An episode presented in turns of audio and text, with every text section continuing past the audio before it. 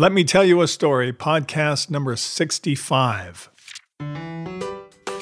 It was the best of times. It was the worst of times. Call me Ishmael. It was the age of wisdom. Some years it ago, was the age of fools. never mind It is a how truth long universally ago. acknowledged. Having little Christmas to no money. without You don't know about me without you. Welcome to Let Me Tell You a Story with your hosts, Steve and Becky Lyles. Settle back into your seat, step onto your favorite fitness machine, or lace up your walking shoes and enjoy stories from a variety of genres and authors. Hi, this is Steve. Hi, this is Becky. Welcome to Let Me Tell You a Story. I'm going to begin this podcast by reading from Winds of Wyoming. We are in chapter 17 now. Kate looked at Manuel. Was that what I think it was? She'd heard plenty of gunfire when she hung out on the streets, but that noise echoed between buildings. This was different. Sounded like a gunshot to me, Manuel said. Do you think? Think what? I hate to say it. He sighed. But maybe Mike found his dog injured but not dead, so he had to finish the job. Kate groaned. Awful. Sorry. I shouldn't have said anything. She bit her lip, trying not to cry. Manuel cleared his throat. Does anyone else at the ranch know you were in prison? No. He slumped against a tree trunk. I wish I could erase what I did. Oh, how she knew that feeling.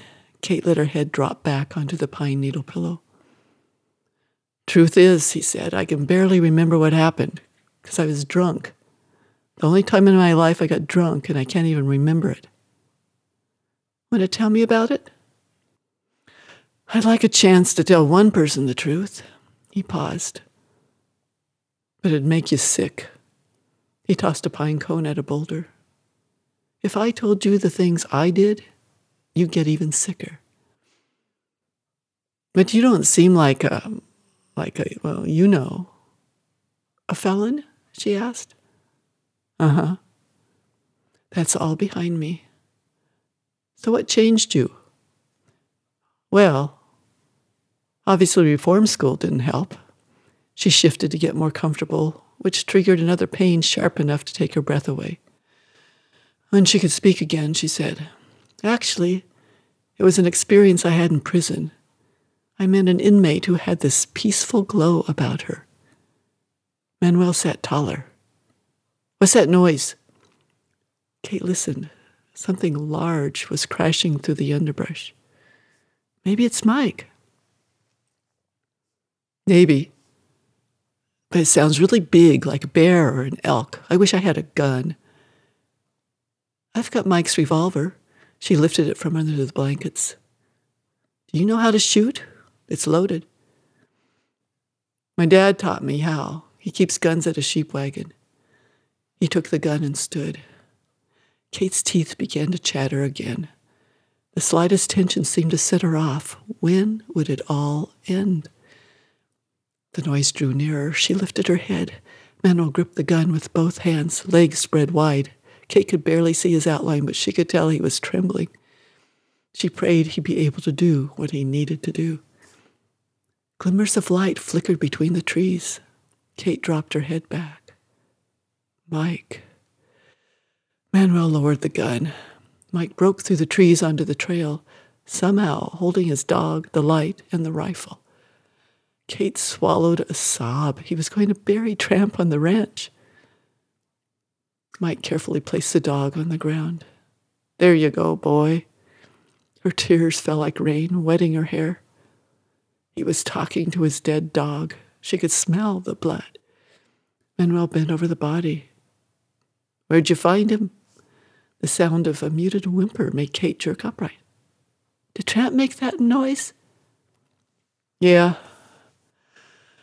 Mike was breathing hard. He's alive, but in bad shape. I found him down at the creek soaking his wounds. She lay back and spoke to the sky. I'm so sorry I shot your dog. You didn't shoot him. The wolves tore him up. But I, I heard. Your shot injured a wolf and scared off others by the looks of the tracks. The female I found was alive, but down after dragging herself a ways. I killed her to end her misery and to make sure we have one less wolf in these mountains. Manuel stood. That must have been the gunshot we heard. Wolves, plural.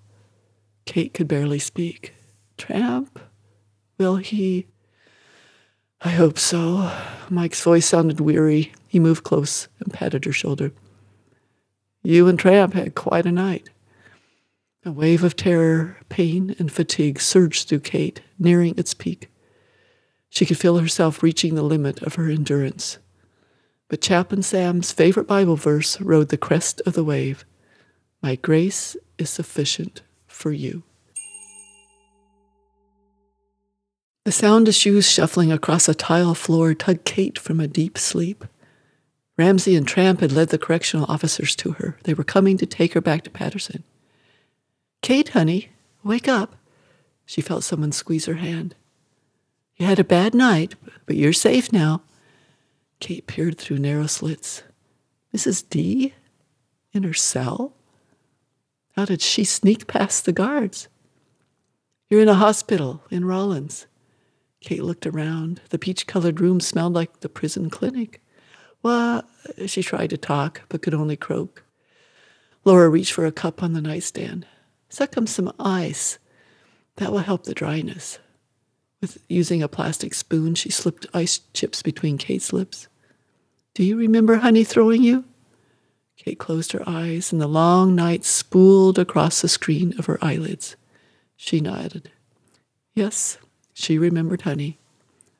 More ice? She opened her mouth. Laura gave her another spoonful. They airlifted you to the hospital and took you into surgery right away. Surgery? Kate sputtered her around the ice. A masculine voice said, That's right. Kate looked toward the end of the bed, where a tall, gray haired man in a polo shirt and khaki shorts stood, chart in hand. I don't know if you remember me, Miss Nielsen. I'm Dr. Wayne Walker. We met last night when the Life Flight crew brought you in. I talked with you and gave you some forms to sign. She swallowed the ice. What forms? You signed permission papers before we operated. He pulled the bed sheet up and pressed her toes. Can you feel this? Uh huh. Wiggle them for me. She stretched her toes, which felt as though she hadn't moved them in months. Good, good, he said. All ten are nice and pink. You had a couple of wicked breaks and a touch of hypothermia when you arrived. We had to warm you before we wired you together. She frowned. Wires? He smiled. We used a plate to stabilize the repairs. You should be back to normal in a couple months, although I'd prefer you stay off horses for a while. Laura squeezed Kate's hand again. That's good news, isn't it, Kate? Kate nodded. A couple months? The summer would be over and the tourist season finished by then. She couldn't walk. She couldn't ride a horse. She couldn't drive. She'd have to leave the ranch. But where would she go? After the doctor left, she turned to Laura. Do you think I'll be in here long? Hospitals are expensive, plus the surgery and the helicopter. I, I can't imagine how I'll ever pay for it all. Don't worry about the medical bills, Laura said. You are riding our horse on our property. The ranch insurance will cover everything. When Kate awoke later, Clint was standing in the doorway, a huge bouquet of yellow roses in his hands. She smiled and waved him in. He walked to her bedside. Hey, lady. I was the one who was supposed to take you around to see the sights, not those crazy life flight guys. She chuckled. If it's any consolation, Clint, I don't remember a thing about the helicopter ride, including the EMTs. He laid the bouquet on the bed and took her hands, looking more serious than usual. Sorry you had such a rough night. I'm just grateful no snakes crawled on me. She wrinkled her nose and shuddered. Yeah, and it's a good thing you didn't land in an ant hill, or a pile of poison ivy, or bear scat, or. She laughed. Please spare me the possibilities. He cocked his head. I hate to say I told you so, but if you'd been dancing with me last night, You wouldn't be lying in a hospital bed today. His laugh was harsh. Not knowing how to respond, Kate said nothing. He picked up the flowers. Did you hear about Tramp? Laura was here earlier, she said, but I forgot to ask about him. The vet stitched him up, took more than a hundred stitches, and gave him a big dose of antibiotics. But he didn't make any promises. He said it'll be touch and go for a while. Some of us took turns sitting with him today. Even the Curtis twins are helping. She snickered. Poor puppy. He'll get well just escape their chatter. They heard a knock and turned to see Manuel peeking in the doorway. Hi, Manuel. Kate motioned for him to enter the room. What a nice surprise. Kate brandished the flowers. I'm headed to the nurse's station to see if they have a vase. He left the room and Manuel stepped in. I, uh, I brought you something. The teenager thrust a small package at Kate. My mom made it for you. He stuffed his hands into his pockets and looked away. I feel so honored that the two of you would think of me. Kate lifted the top off the box. Inside, resting on soft padding, she found a bracelet made of multicolored stones and copper beads. She slipped it onto her wrist. Thank you, Manuel. I've never owned anything as beautiful as this bracelet. She blinked back tears. Please tell your mom I love it and I hope to meet her someday. And that she has a wonderful son. A huge grin broke across his face. She couldn't believe the girls didn't mob him. He was a sweet kid. Plus, he had a beautiful smile and gorgeous eyes. He raised his eyebrows. You really like it? I do. It's so unique. She twisted her wrist back and forth to admire the stones. And very pretty. He leaned closer. Do you remember our talk on the trail last night? I remember how you helped me get through the pain. I was glad to have you there. He glanced around. I just wanted to ask about when you were in, well, you know. You mean about my previous residence? He nodded. I've been wondering about the. He lowered his voice. The inmate you talked about, the one with the glow? What was up with that? Oh, yes, Nancy. She was a very special lady. I met her after I'd been there almost four years. Can you tell me more now, or should I wait until you feel better? Depends how long it takes Clint to find a vase, she said. I'll try to talk fast. Or maybe I'll speak pig Latin. He won't have a clue what we're talking about. Manuel smirked and settled into a chair beside her bed.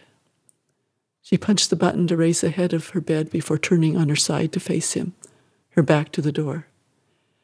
One afternoon, when I was sitting at a picnic table smoking with a group of women out in the yard, I saw Nancy walking on the track that circled it. I'd watched her for weeks. No matter what was going on around her, she always had a smile on her face, always seemed relaxed. My curiosity got the best of me. I handed my cigarette to another inmate, for we never squandered a single gram of tobacco, and hurried to join her. As we walked together, I told Nancy I'd noticed her glow and her peaceful demeanor, which I couldn't understand because she was surrounded by hundreds of cranky guards and angry, volatile women, most of whom were either in the midst of PMS or menopause. She smiled her calm smile and said, It must be Jesus inside of me. I swore and said, Yeah, girlfriend, and Mickey Mouse lives in me. Manuel laughed. But she didn't get mad. Kate said instead she said, There's a Bible verse that says God is love, and whoever lives in love lives in God, and God in him. Kate saw Manuel's focus flick toward the doorway. She turned to see a patient with an IV pole lurch past the door. Looking back at Manuel, she said, How about pulling your earlobe when you see someone coming? So I can change the subject. He nodded. What did you think about her answer? Sounds weird to me. Nancy also told me that when God comes into our lives, he makes us into new people. That sounded good to me. I didn't like myself. He stared at the ceiling. I know that feeling. My friends, actually, they'd never been my friends before, they picked me up when I was walking on the side of the road. acted real chummy like and got me drunk on purpose. They dared me to do what I did, but not one of them stood up for me in court. They were too busy covering their own backsides. Kate saw him track another person walking by the door. Someone paged a doctor on the intercom. He focused on her again. I guess I'm angry about all that, but I'm mostly mad at myself for killing the antelope. He stared at the floor for a moment, then looked up. Did you ask your friend how God does that? Makes people new? If she'd been able to reach Manuel, Kate would have hugged him. He looked so miserable. She nodded. Like you, I was anxious for her answer, but exercise time was over. I had to wait until the next day to see her again. The moment I did, I grabbed her arm and said, Tell me, she whispered. Directive number seven. I let go because we weren't supposed to touch each other. She motioned toward a table on the far side of the yard and said, I brought my Bible so I can show you God's message for you today. That made me feel special. I think I even walked a little taller as we headed for the table. The lone woman sitting there got up and hurried away when she saw Nancy open up her Bible, which is fine with me. We only had a half hour out in the yard, but she spent the whole time showing me from her Bible how Jesus wanted to come inside my life and make me clean. Just before, Manuel slapped his hand against his earlobe and yanked it so hard Kate thought it might rip off. Clint burst into the room, roses raised high. Great, phase stalker Igor returns with kill from underground cavern. Now Igor hunt water, white water, not fire water. Kate laughed and pointed toward the bathroom. Igor find flowing river in cave. Manuel watched Clint stride into the small room. He's a crazy guy. He's a good friend, right? Kate said. A friend you can trust? Manuel nodded and scooted his chair closer to Kate. He lowered his voice, even though Clint was running water in the bathroom. Maybe next time you can tell me the rest of the story. I'd love to, said Kate. I'm just getting to the good part.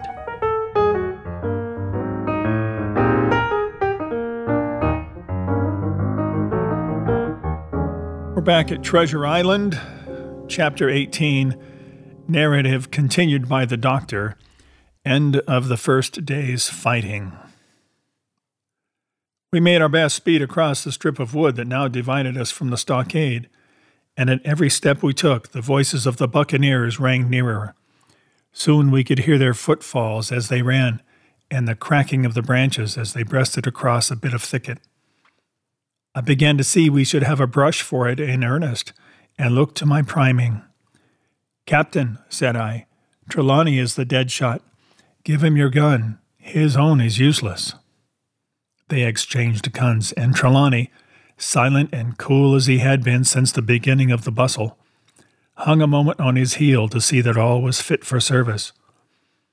At the same time, observing Gray to be unarmed, I handed him my cutlass it did all our hearts good to see him spit in his hand, knit his brows, and make the blade sing through the air. It was plain from every line of his body that our new hand was worth his salt. Forty paces farther, we came to the edge of the wood and saw the stockade in front of us. We struck the enclosure about the middle of the south side, and almost at the same time, seven mutineers, Job Anderson, the boatswain at their head, appeared in full cry at the southwestern corner. They paused, as if taken aback, and before they recovered, not only the squire and I, but Hunter and Joyce from the blockhouse had time to fire. The four shots came in rather a scattering volley, but they did the business. One of the enemy actually fell, and the rest, without hesitation, turned and plunged into the trees. After reloading, we walked down the outside of the palisade to see the fallen enemy. He was stone dead, shot through the heart. We began to rejoice over our good success, when just at that moment a pistol cracked in the bush. A ball whistled close past my ear, and poor Tom Redruth stumbled and fell his length on the ground. Both the squire and I returned the shot, but as we had nothing to aim at, it is probable we only wasted powder. Then we reloaded and turned our attention to poor Tom. The captain and Gray were already examining him, and I saw with half an eye that all was over. I believe the readiness of our return volley had scattered the mutineers once more, for we were suffered without further molestation to get the poor old gamekeeper hoisted over the stockade and carried, groaning and bleeding, into the log house. Poor old fellow, he had not uttered one word of surprise, complaint, fear, or even acquiescence from the very beginning of our troubles till now, when we had laid him down in the log house to die. He had lain like a Trojan behind his mattress in the gallery. He had followed every order silently, doggedly, and well.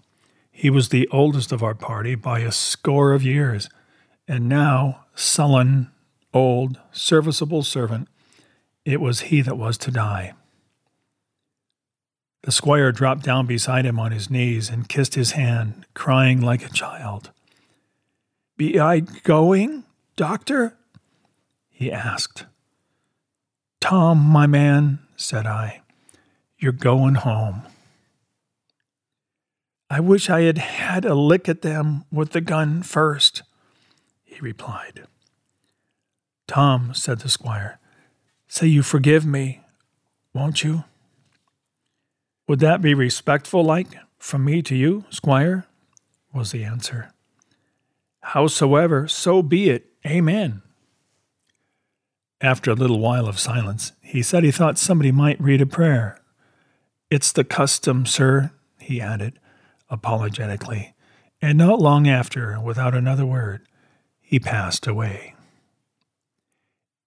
In the meantime, the captain, whom I had observed to be wonderfully swollen about the chest and pockets, had turned out a great many various stores the British colors, a Bible, a coil of stoutish rope, pen, ink, the logbook, and pounds of tobacco, he had found a longish fir tree lying felled and trimmed in the enclosure, and with the help of Hunter, he had set it up at the corner of the log house where the trunks crossed and made an angle.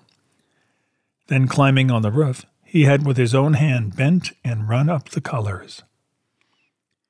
This seemed mightily to relieve him. He re entered the log house and set up about counting up the stores as if nothing else existed. But he had an eye on Tom's passage for all that, and as soon as all was over, came forward with another flag and reverently spread it on the body. Don't you take on, sir, he said, shaking the squire's hand. All's well with him. No fear for a hand that's been shot down in his duty to captain and owner. It mayn't be good divinity, but it's a fact. Then he pulled me aside. Dr. Livesey, he said, in how many weeks do you and Squire expect the consort? I told him it was a question not of weeks, but of months, that if we were not back by the end of August, Blandly was to send to find us, but neither sooner nor later. You can calculate for yourself, I said. Why, yes, returned the captain, scratching his head and making a large allowance, sir, for all the gifts of Providence, I should say we were pretty close hauled. How do you mean? I asked. It's a pity, sir, we lost that second load.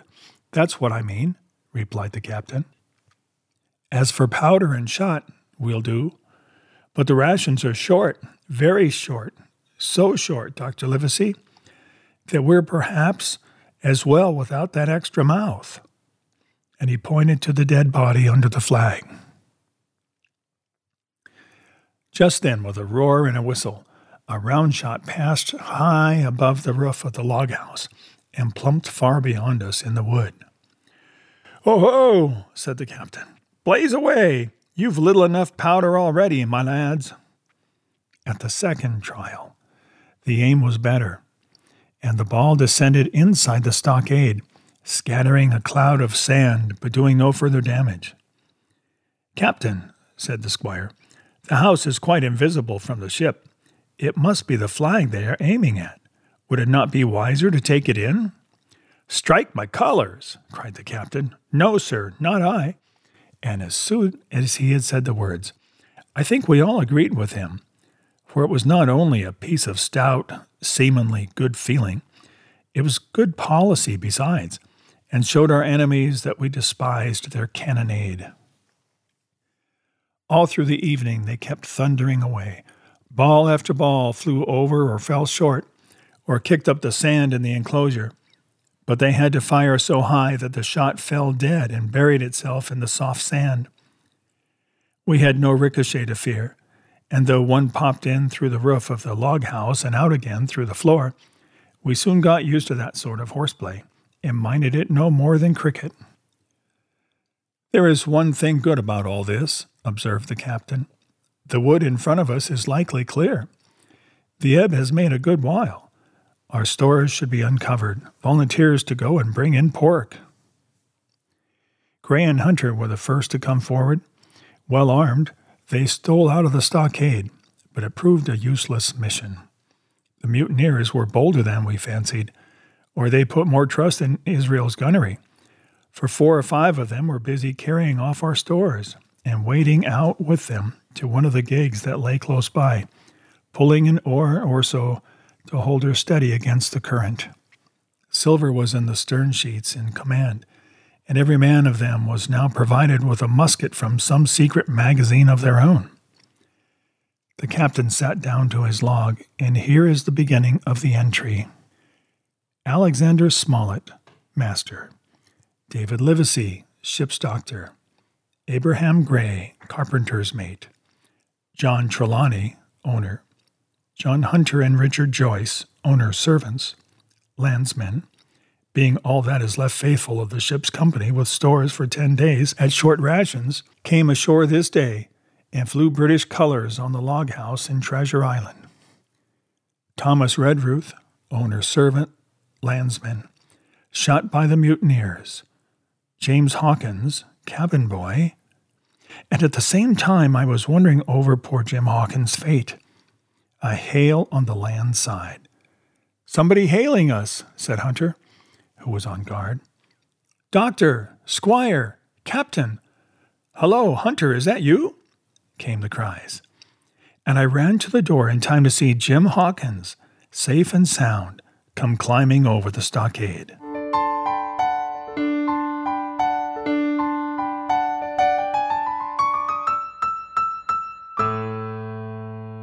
Women's fiction author Anne Moat has written a novel titled One Love.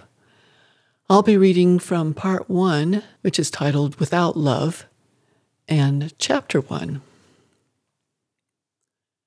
The resort resembled an Austrian chalet nestled in the woods.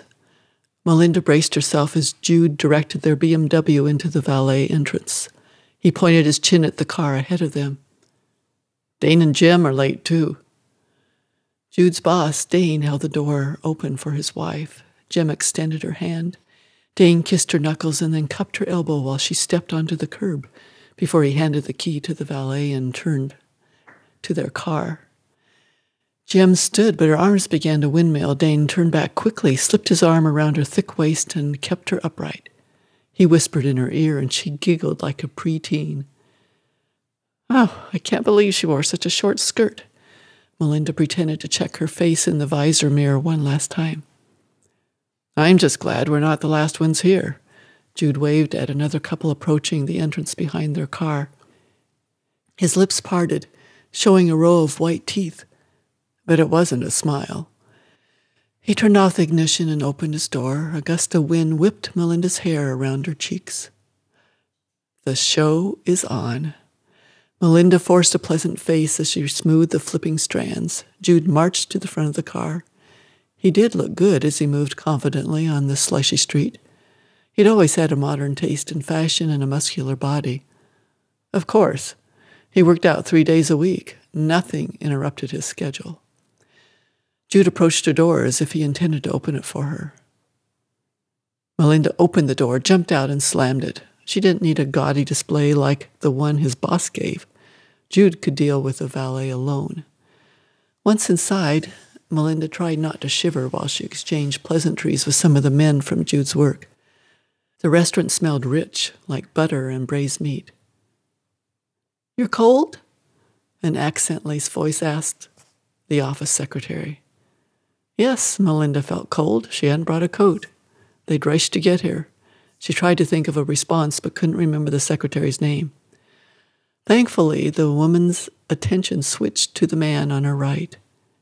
More frigid air blew into the lobby. Melinda turned. Jude carried her dress coat in his hands.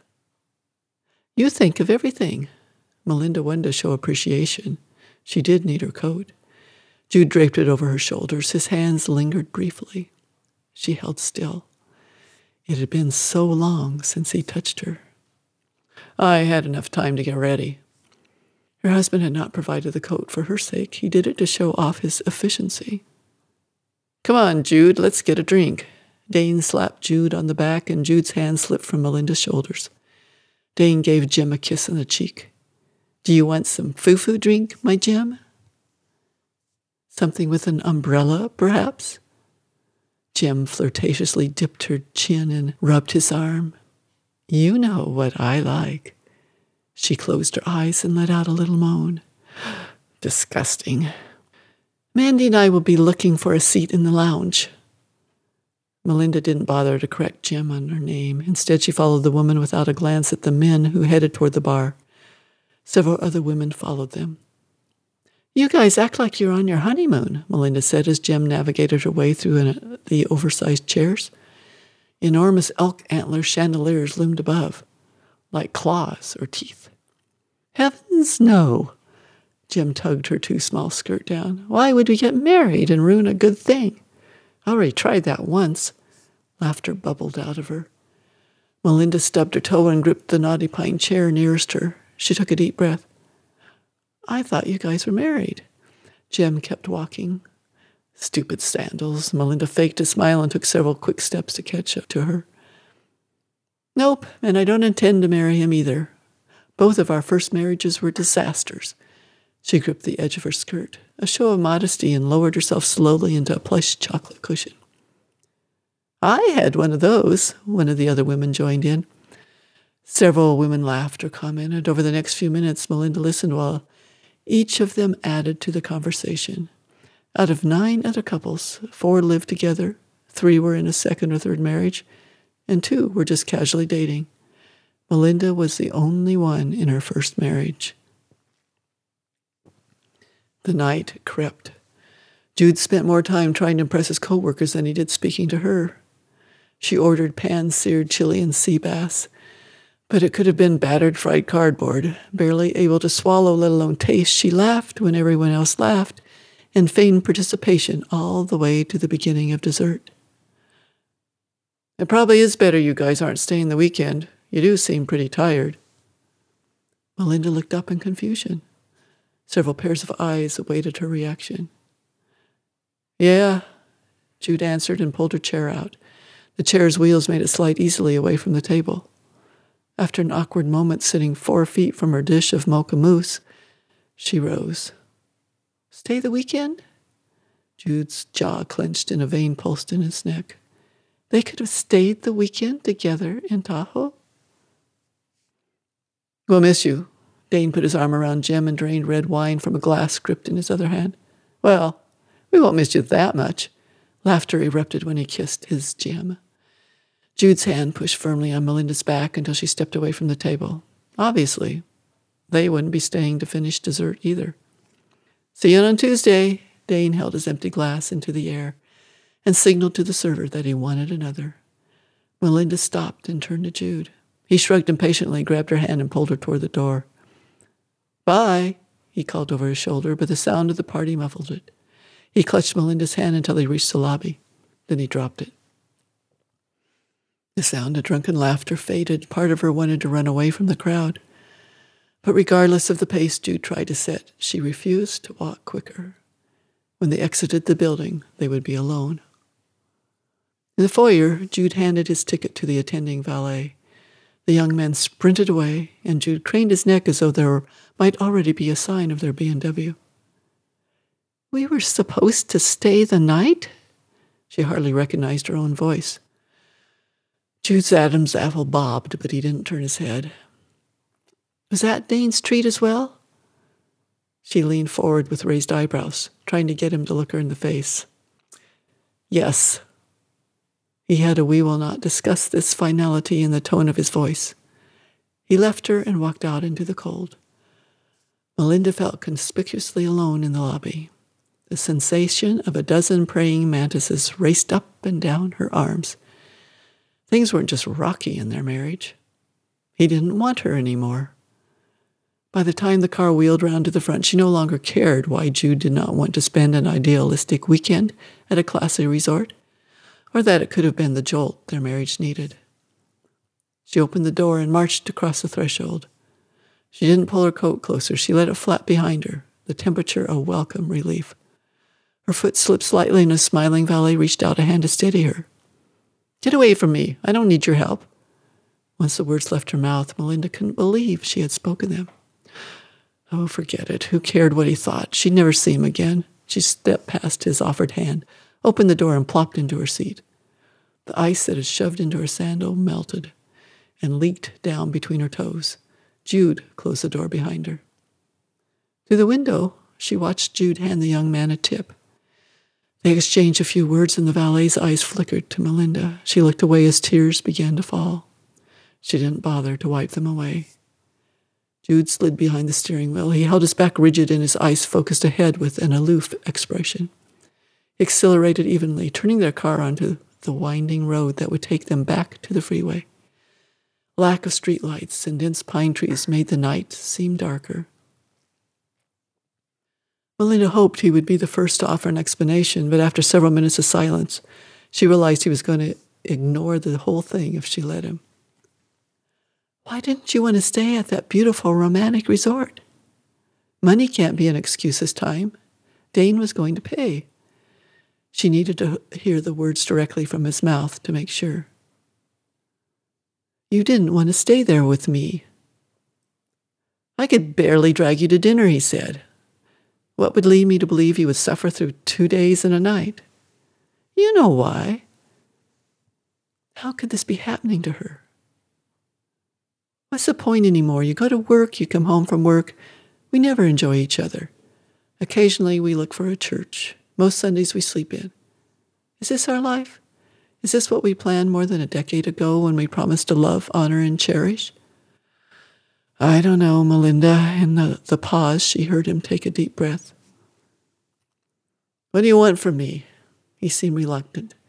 I have handed over my paycheck to you for 11 years. What do I want from you? You honestly think that bringing home a paycheck makes you a husband and a father?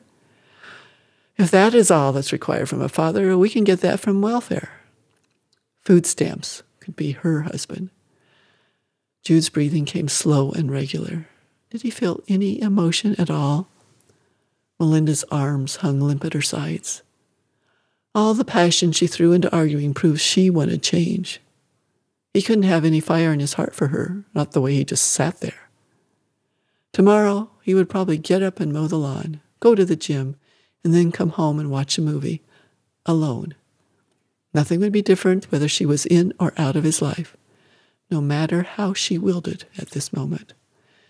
The car clock changed from 10.03 to 10.04. I am no longer satisfied, she said. A changed woman spoke now, a composed, strong woman. I no longer need you in my life. Jude slowed the car to a stop at the light and turned his blinker on. He looked into her face, angrier than she expected. What are you saying? You aren't getting enough? Damn it, woman, you've sucked me dry. You, you, you. Have you ever for once thought about me? Look in the mirror, Melinda. You're not fulfilling me either. Don't think for a second I'm content with the choices we've made. She lowered her face into her hands. I get up in the morning and I go to sleep at night. He continued, his voice so calm it sounded monotonous.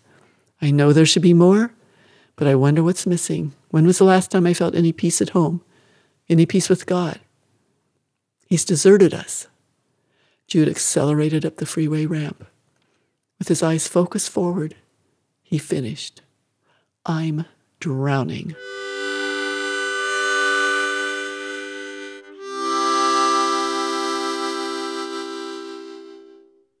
You can find One Love by Anne Moat online.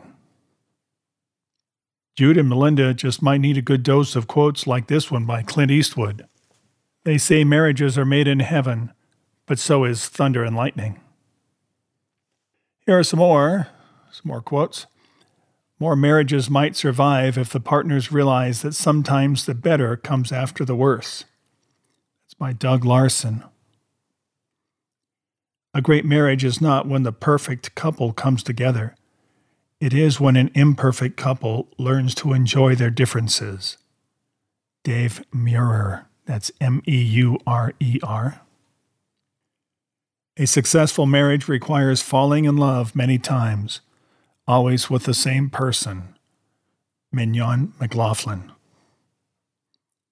A happy marriage has in it all the pleasures of friendships, all the enjoyment of sense and reason, and indeed all the sweets of life. That's Joseph Addison. There is no more lovely, friendly, and charming relationship, communion, or company than a good marriage. Martin Luther. And a couple more. The best romance is inside marriage. The finest love stories come after the wedding, not before. That's Irving Stone. And if it weren't for marriage, men and women would have to fight with total strangers. anonymous. And one more by the same anonymous. I told my wife that a husband is like a fine wine. He gets better with age. The next day, she locked me in the cellar. And that is going to do it. We're going to go to the cellar. But just so you know, we aren't going to the cellar, just Steve. So that's it for today. As always, thanks for listening. Until next time, happy reading. Thank you for listening to Let Me Tell You a Story. Please email your comments, suggestions, and submissions to story at beckylyles.com. Steve and Becky like to hear your thoughts, and they encourage authors to send stories and other short prose and poetry for them to read on the podcast. You can learn more about Becky's books by visiting beckylyles.com or by searching for her books online. Her nonfiction titles can be found under the name Becky Lyles, and her fiction under Rebecca Carey Lyles. All of her books are available in both print and ebook formats. Winds of Wyoming and Winds of Freedom are also offered in audio format online. That's all for now. Tune in next time to enjoy a fresh assortment of stories on Let Me Tell You a Story.